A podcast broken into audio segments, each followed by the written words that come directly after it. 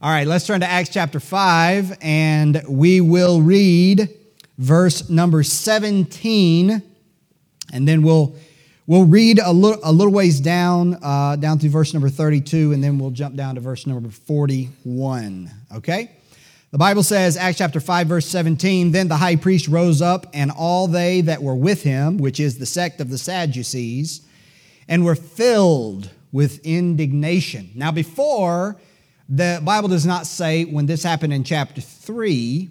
Is it chapter 3? I think it's chapter 3. I might be mistaken. Let me see. Chapter 4. Sorry, chapter 4. The Sadducees and the council were not filled with indignation. The Bible says they were grieved. Now they're flat out mad. All right? And the Bible says, and laid their hands on the apostles and put them in the common prison.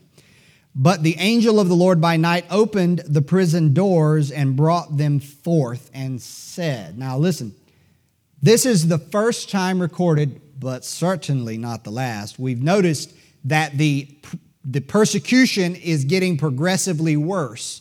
This is the first time in the scripture that, that the apostles have been imprisoned as a result of their preaching. Um, and this is gonna this is gonna get worse.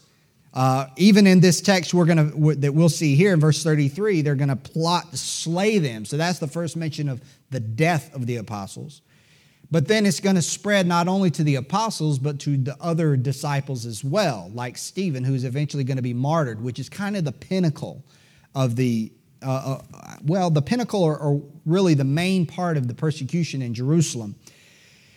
And so the Bible says, uh, But the angel of the Lord came by night and opened the prison doors and brought them forth. Now, I just want to say this, in verse 19, as we keep going, that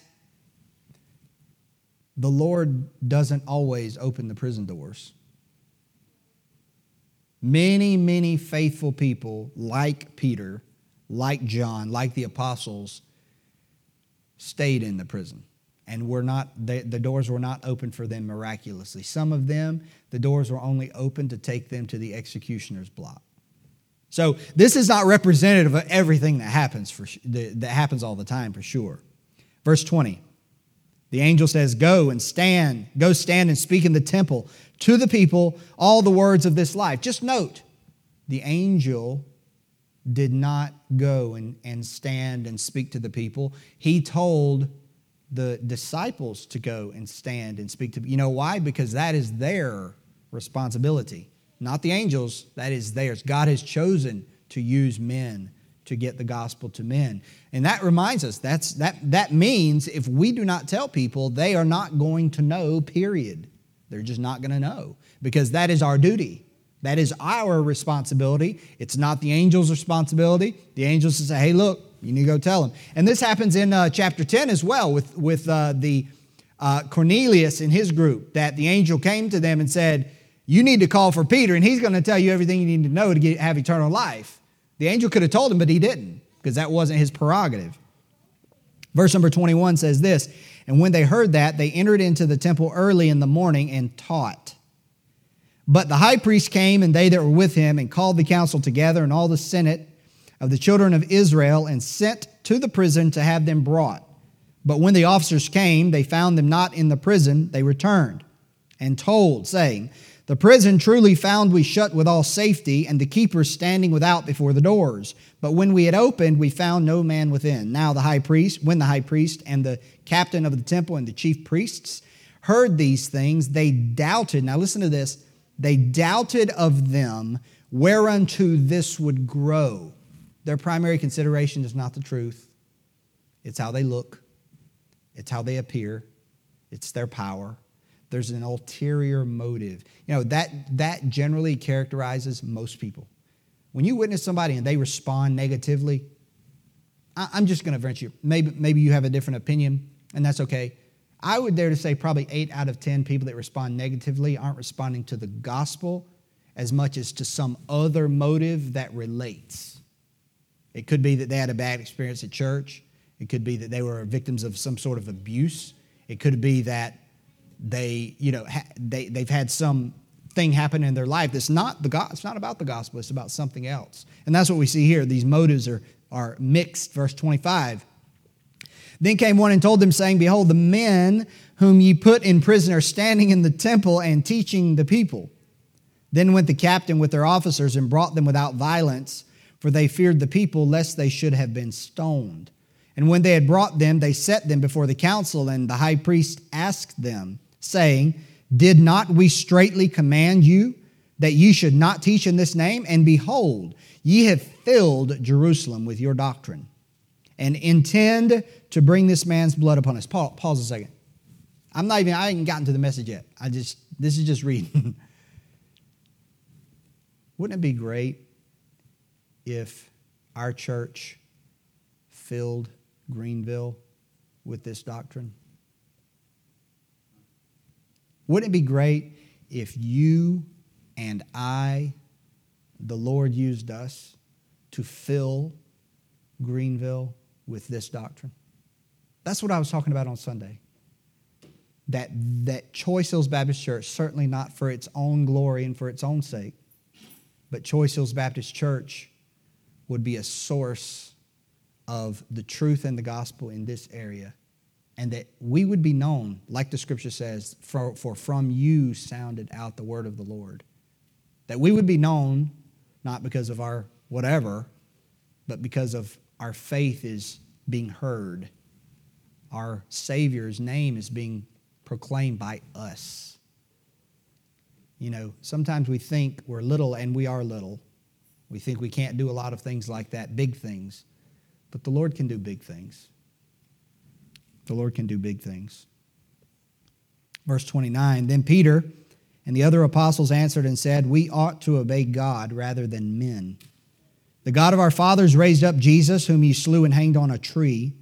Him hath God exalted with his right hand to be a prince and a savior, for to give repentance to Israel and forgiveness of sins.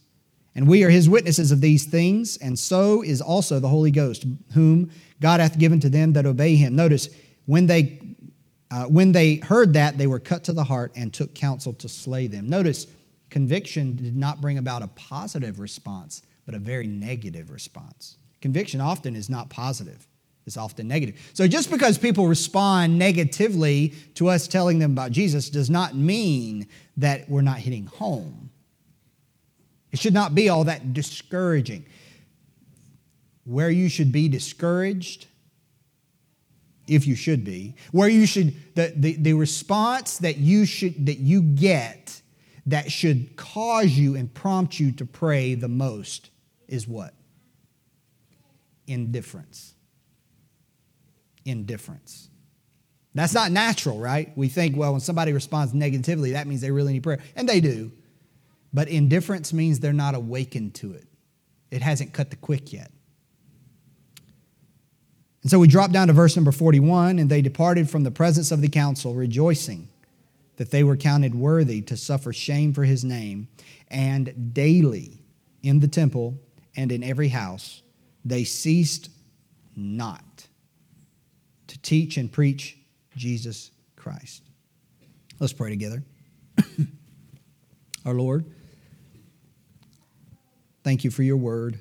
Thank you for your grace upon us. Thank you for establishing this church. Lord, as we think of the anniversary here coming up soon, Lord, we're hopeful to you in faith that you're going to do great things. Lord, that you will move among us, that you will stir us up that you will give us a new desire, Lord, to walk with you, to obey you, and to love you.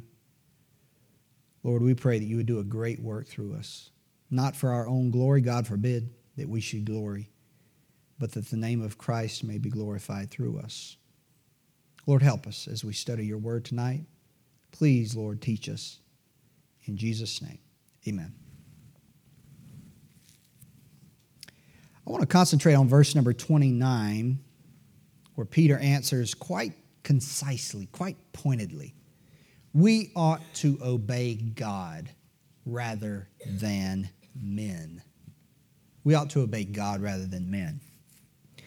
You know, the, the word obey is used in this, in this chapter in verse number 29, but it's also used in verse number 32, whom, the, whom God hath given to them that obey him. It's in verse 36 as many as obeyed him. It's in verse 37. Even as many as obeyed him. You see that? Four times in this chapter, we see this word obey. And you know, listen, the word obey is not a four letter word. It is a four letter word. Who caught that? Who caught that before I caught it? Who caught it? Of course, Miss Lynn caught it. It's not a four letter word in the sense of foul language. But listen, in our world, especially in the religious world, obedience has such a negative connotation. Obedience has such a negative connotation because it because if there's obedience, that means there's it implies there's a command. And people don't like that. In our day, people want only affirmation.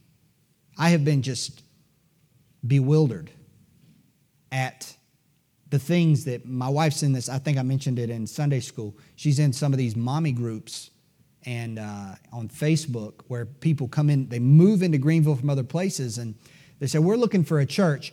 And then they have a list of you know 347 things that they want in a church. And basically they're just basically listing a church that they create. And most of the time it means they're going to agree with everything i say and do and they're going to affirm everything i do and nobody's ever going to say i'm wrong or judge or whatever. That's what they say but see the, out of that spirit comes this idea that obedience is bad o- obeying god that's, uh, it's so harsh it's so servile. Well, hold on. To the believer, obedience is joy. Let me say that again. To a child of God, obedience is joy. It's a great source of joy. And you know, when the child of God is not living in obedience to God, he doesn't have joy because joy is a fruit of the Spirit. Joy is a fruit of the Spirit. A child of God cannot, cannot live in sin and disobedience and rebellion and be happy, nor should he or her. So, to the believer, obedience is joy, but to the lost, it's a grief. Because obedience means they're restrained.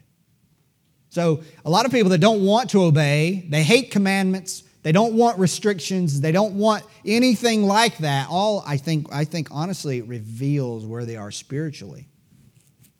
Because to the believer, obedience is not a grief. Jesus said, His commandments are not grievous. So if His commandments are not grievous, of course, speaking to His disciples, then why would they grieve us? And, use, and that means something's wrong with us, not the commandments. So there's a hold your place here and let, look at a couple other places and look at Deuteronomy first, chapter 30, and we'll hurry on to the, the main part of what I want to say. Deuteronomy 30, verse number 2. Of course, we know the Old Testament, especially these mean old Deuteron- Deuteronomy books and the law, these commandments and rules and regulations. Listen, don't fall into that kind of trap. Deuteronomy, listen to what it says in, in chapter 30, verse 2. And shalt return, the Lord says, and shalt return unto the Lord thy God, and shalt obey, notice that, his voice according to all that I command thee. There's the word command, it's implied in the word obey. This day, thou and thy children, with all thine heart and with all thy soul. Notice what it says he says, Thou shalt obey. I'm, I'm going to skip a little bit to, to make it clear. Thou shalt obey his voice with thine heart. You see that? That's the grammar. Thou shalt obey his voice with thine heart, with all thine heart. Thou shalt obey his voice with thy soul. You know what that means? That means the obedience which is outward. Where does it come from? It comes from the inside. It comes from the with thy. That's the tool to use. I'm using my, when I obey the Lord, when you obey the Lord, we ought to be obeying Him from the heart. We obey Him from the inside, not just our body obeying Him, but our heart is obeying Him. When the heart obeys the Lord, the body follows. Look at Romans chapter 6.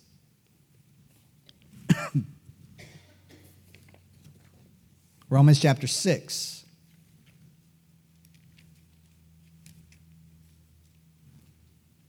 And verse number 17.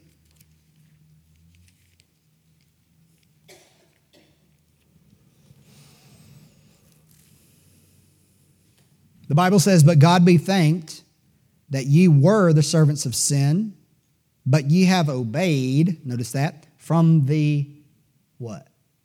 Heart. That form of doctrine which was delivered you.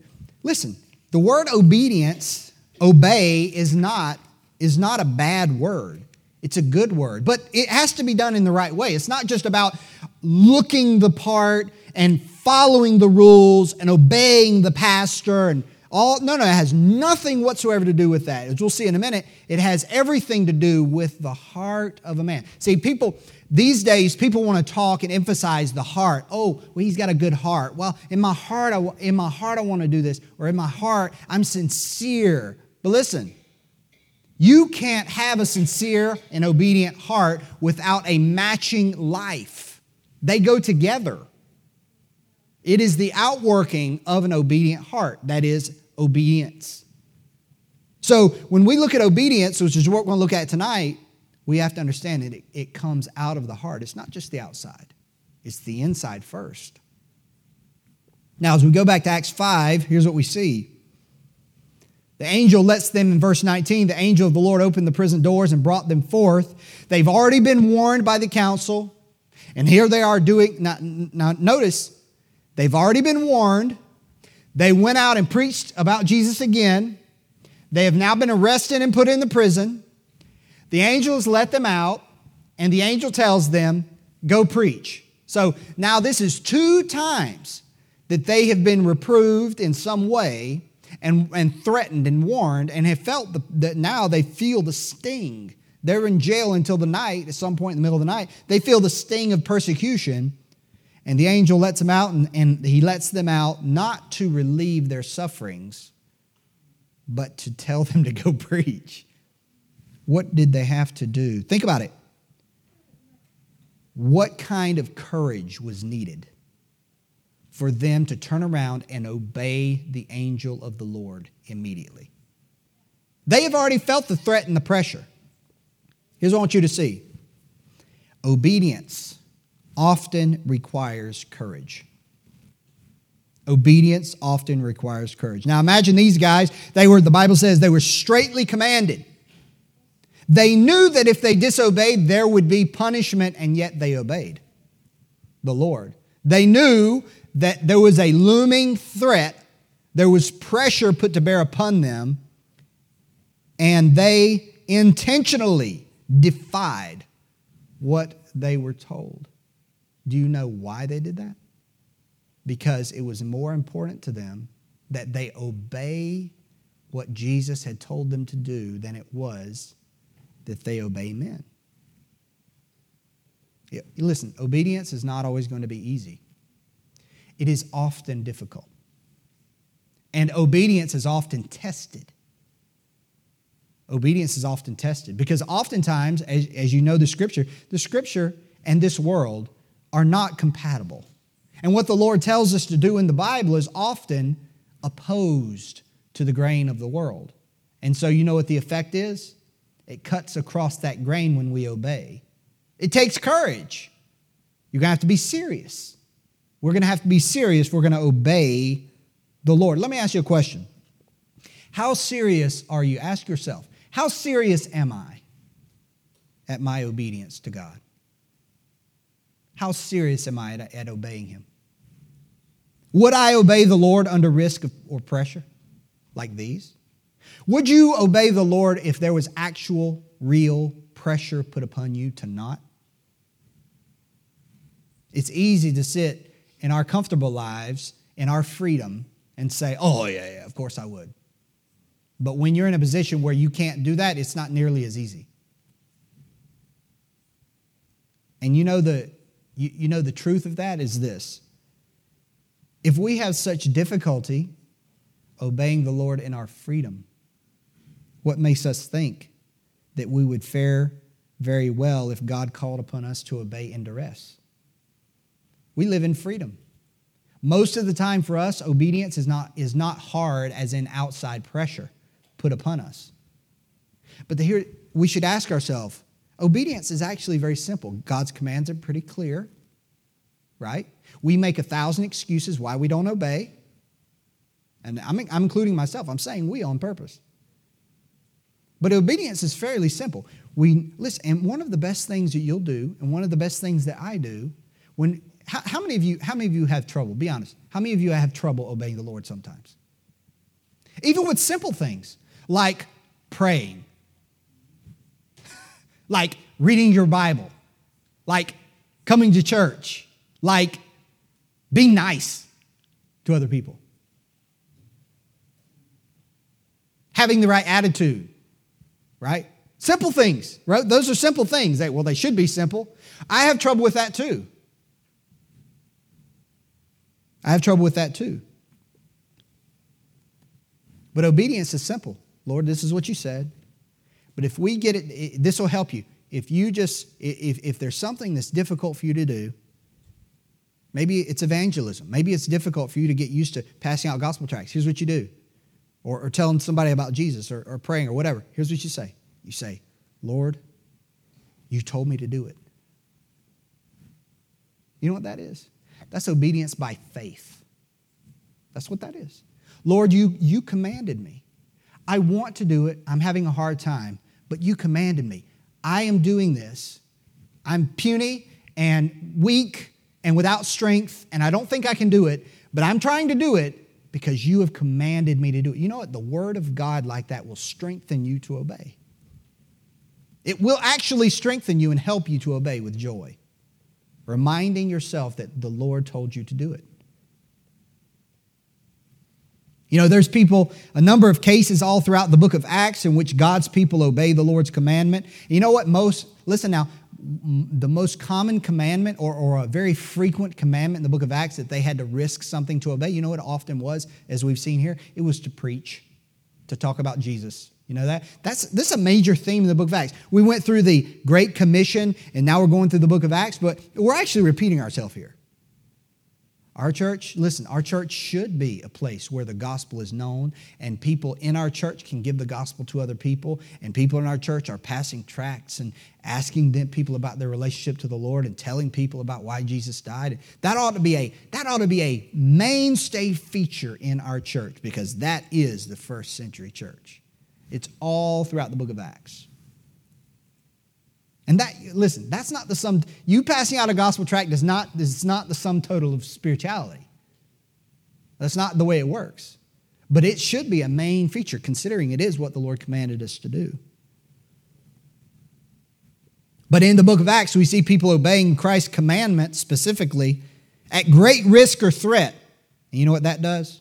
That provides us an example. That tells us if they did it under threat, if they did it under risk, if they defied the authorities and men to do it, that tells us that obedience to Christ should be our top priority. It should be done under all. They did it under the, the difficult circumstances. Certainly, it should be done under the less difficult circumstances. It should be our priority and it should be done under all circumstances.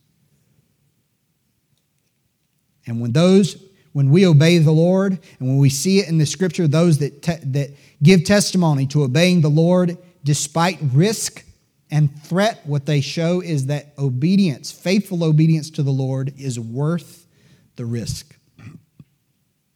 And that God should be obeyed at all times, no matter the cost. That's what we see. Second thing I want you to see is this verse 28 saying, did not we straitly command you that you should not teach in this name? And behold, you have filled Jerusalem with your doctrine and intend to bring this man's blood upon us. The devil is speaking through these men's mouths. The second thing I want you to see is this it is the work of Satan to break the obedience of Christ's disciples. That's what he is, that's one of his primary goals. Of course, we know Satan can't take our soul. That's, that's sealed. But he will, he will attempt to take our obedience.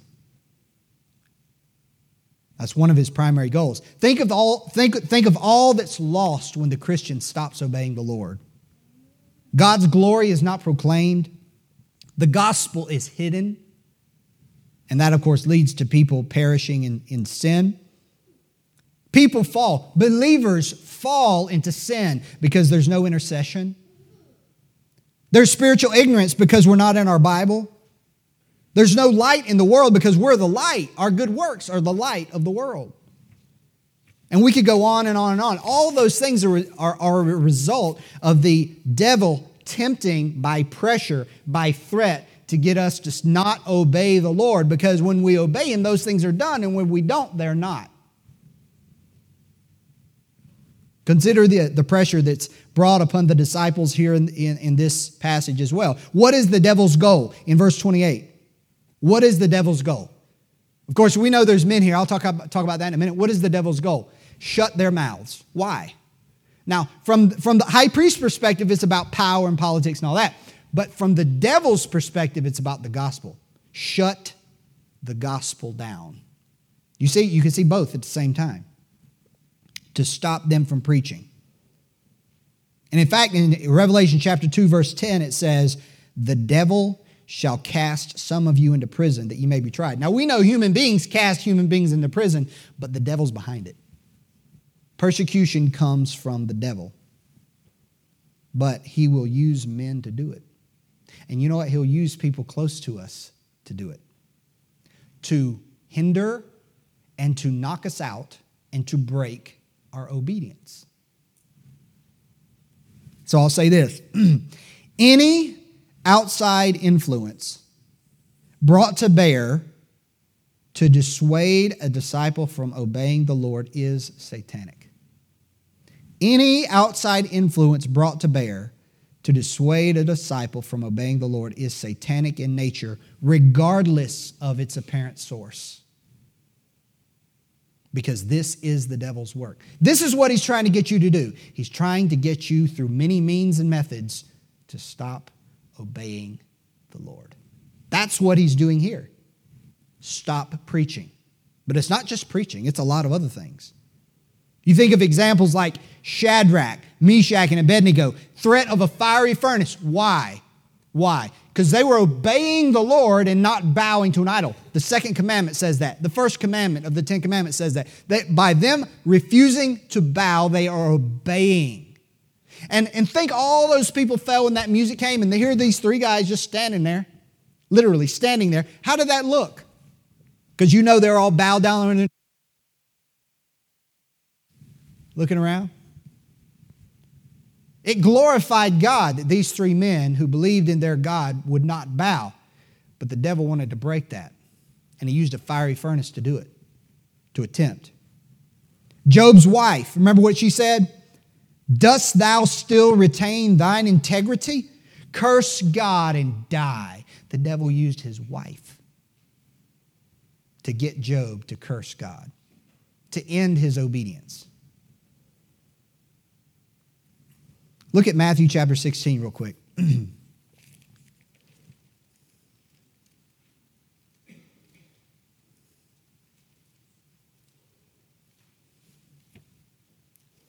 This is a striking example. Verse 21, the Bible says, from that time forth began Jesus to show unto his disciples how that he must go unto Jerusalem and suffer many things of the elders and chief priests and scribes and be killed and be raised again the third day. Then Peter took him and began to rebuke him, saying, Be it far from thee, Lord, this shall not be unto thee. Notice what the Lord says. But he turned and said unto Peter, a disciple, one of the most important disciples. Peter believed in the Lord, he loved the Lord. Get thee behind me, Satan. Peter's words were of the devil. Thou art an offense unto me, for thou savorest not the things that be of God, but, but those that be of men. See, Peter's words were the devil trying to get Jesus not to obey. Because if Philippians chapter 2, listen to this Philippians chapter 2 makes it very clear what the Lord was doing. Listen to this. Who being in the form of God, thought it not robbery to be equal with God, but made himself of no reputation, and took upon him the form of a servant and was made in the likeness of men. And being found in fashion as a man, he humbled himself and became, notice our word, obedient unto death, even the death of the cross. You see that? Jesus went to the cross out of obedience. That's what it says, right? And here the devil, speaking through Peter, one of his closest disciples, is trying to get Jesus to disobey. You see his goal?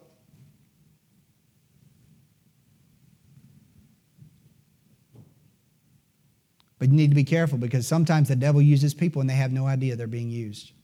Be careful. We wrestle not against flesh and blood. The Bible says in James 4, listen to this. James 4, verse 7 Submit yourselves, therefore, to God. That's obedience, right? Submit yourselves, therefore, to God. Here's the next, next sentence resist the devil, and he will flee from you. How do you resist the devil?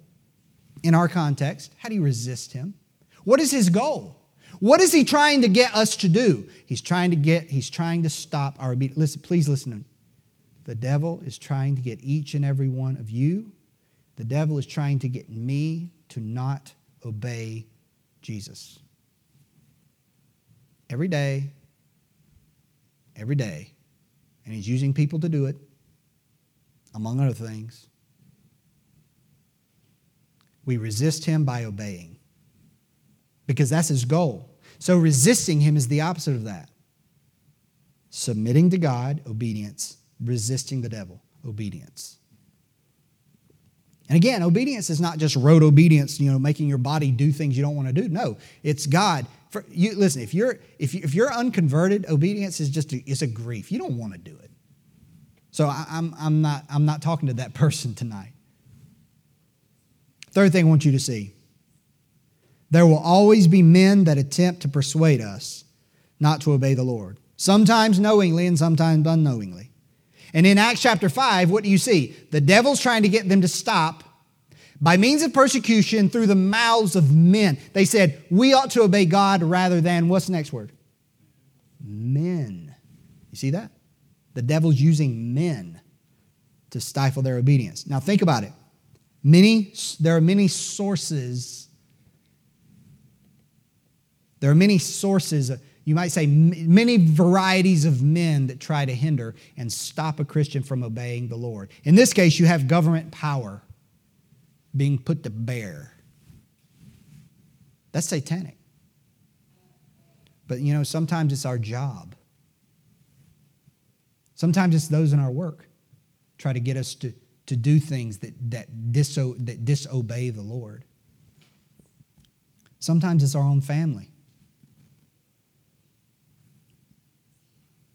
We talk about our faith, and when we live by faith, follow the scripture, and our family criticizes us. Why do you do that? You're so strict. Why do you, why do you do, oh, you don't drink, oh, or you, why don't you go there? Why don't you do this? I mean, I've experienced that. I'm sure you probably have too. My, I remember when we were raising our kids, how many times people tried to get us to stop raising our children according to the Lord's, the, God's word. To not obey Him, to do it some other way. Don't listen, don't give up that fight. It ain't easy. Don't give up that fight if you have kids. Don't quit. It's hard. You're tired, I know. Don't quit obey the Lord. It'll bear fruit. But sometimes through the mouth of our own family, we're discouraged from doing that. What about financial expectations? I remember when we first got married, there were people in our family that were urging us to do things that we didn't think were right with our finances. Oh, you can go, you can go out and get a loan, you can get a new, nice new car and all that. And I was, it just, it just wasn't what God wanted us to do, and it was not what the scripture said, and we were trying to follow and obey the Lord, and you know what happened? The, there were people in our family. Were, here, here's the point. Sometimes it's social pressure. You know, it's what people wear, it's what people do, it's the way people act, and we feel like we must conform, right? People. But listen to what the disciples said. Remember, remember, the devil's goal ultimately is to get us to quit obeying the Lord, right? That's his goal. But he uses people to do it, and we have to be aware of that. We don't hate those people. They don't often, many, many times, probably the great majority of the time, they have no idea. Just like Peter when he said that to Jesus, he had no idea whatsoever that the devil was using him to try to get Jesus not to obey the Father and go to the cross. So we got we to remember that they're not our enemy. We know who our enemy is and what he's trying to do. But we also need to know that he uses men. And we need to be aware of that strategy. Even people that we love, who are close to us, who we want to please, oftentimes he'll use. But remember what the disciples said we ought to obey God rather than men. We ought to obey God. We, we got to do what he says, regardless of whatever man is telling us to do otherwise. And lastly, it really only comes down to one question. The question of obedience comes down to one question Who am I obeying? In this, in this passage, in verse number 29, they say, We ought to obey God. They understood that they were obeying a direct command from the Lord Jesus Christ to preach the gospel in this context. They weren't following some tradition. They weren't following what some man gave, some command that man gave them. Their command came directly from God, and they knew it. So, what we read in the scripture, let me ask you, as a believer, as a disciple, what you read in the scripture, whose commands are these? Whose word is this? Is it God's word? Do you believe that? Do I believe that? Are these things just merely all the things that we read in the Bible? Are these just merely commands that the church requires? Or is it things that the pastor preaches that you have to follow? Listen, that's not good enough for the Christian. It is not good enough that the pastor the pastor says you got to do something, and it's not good enough that the church says you got to do something. It's what God says we have to do. That has to be the basis. We ought to obey our pastor rather than man. Whoa, don't do that. no, the basis is God Himself. You're a priest of God, you have direct access to God Himself. if we count them any less than the Lord's commands, they will never carry the same weight. And that's why I got to be careful. Brother Stewart, it's got to be careful. Preachers that preach and teach God's word, it's not about us. It's not about us telling people what they ought to do. It's about giving you what God says. We ought to obey God rather than man, right? Look what it says. Listen to this 2 Corinthians 14, verse 37. If any man think himself to be a prophet or spiritual, let him acknowledge that the things that I write unto you are the commandments of the Lord. You see that? They were coming from Paul, but it wasn't Paul's words. Right? Listen to this one. 1 Thessalonians 2, verse 13. For this cause also thank we God without ceasing, because when you received the word of God which ye heard of us, you received it not as the word of men but as it is in truth, the word of God, which effectually worketh also in you that believe. You see that? Paul was the preacher, but they were counting his words as the word of God because that's what he was telling them. And, and hence, their obedience was to the Lord, not to Paul, except in as much as they, they overlapped. So the bottom line is this Will I obey the Lord? or man? It's a good question. They asked, they stated, we ought to obey God rather than man. Will I obey the Lord or man? Amen. That's a good question for us to ask. Let's pray together.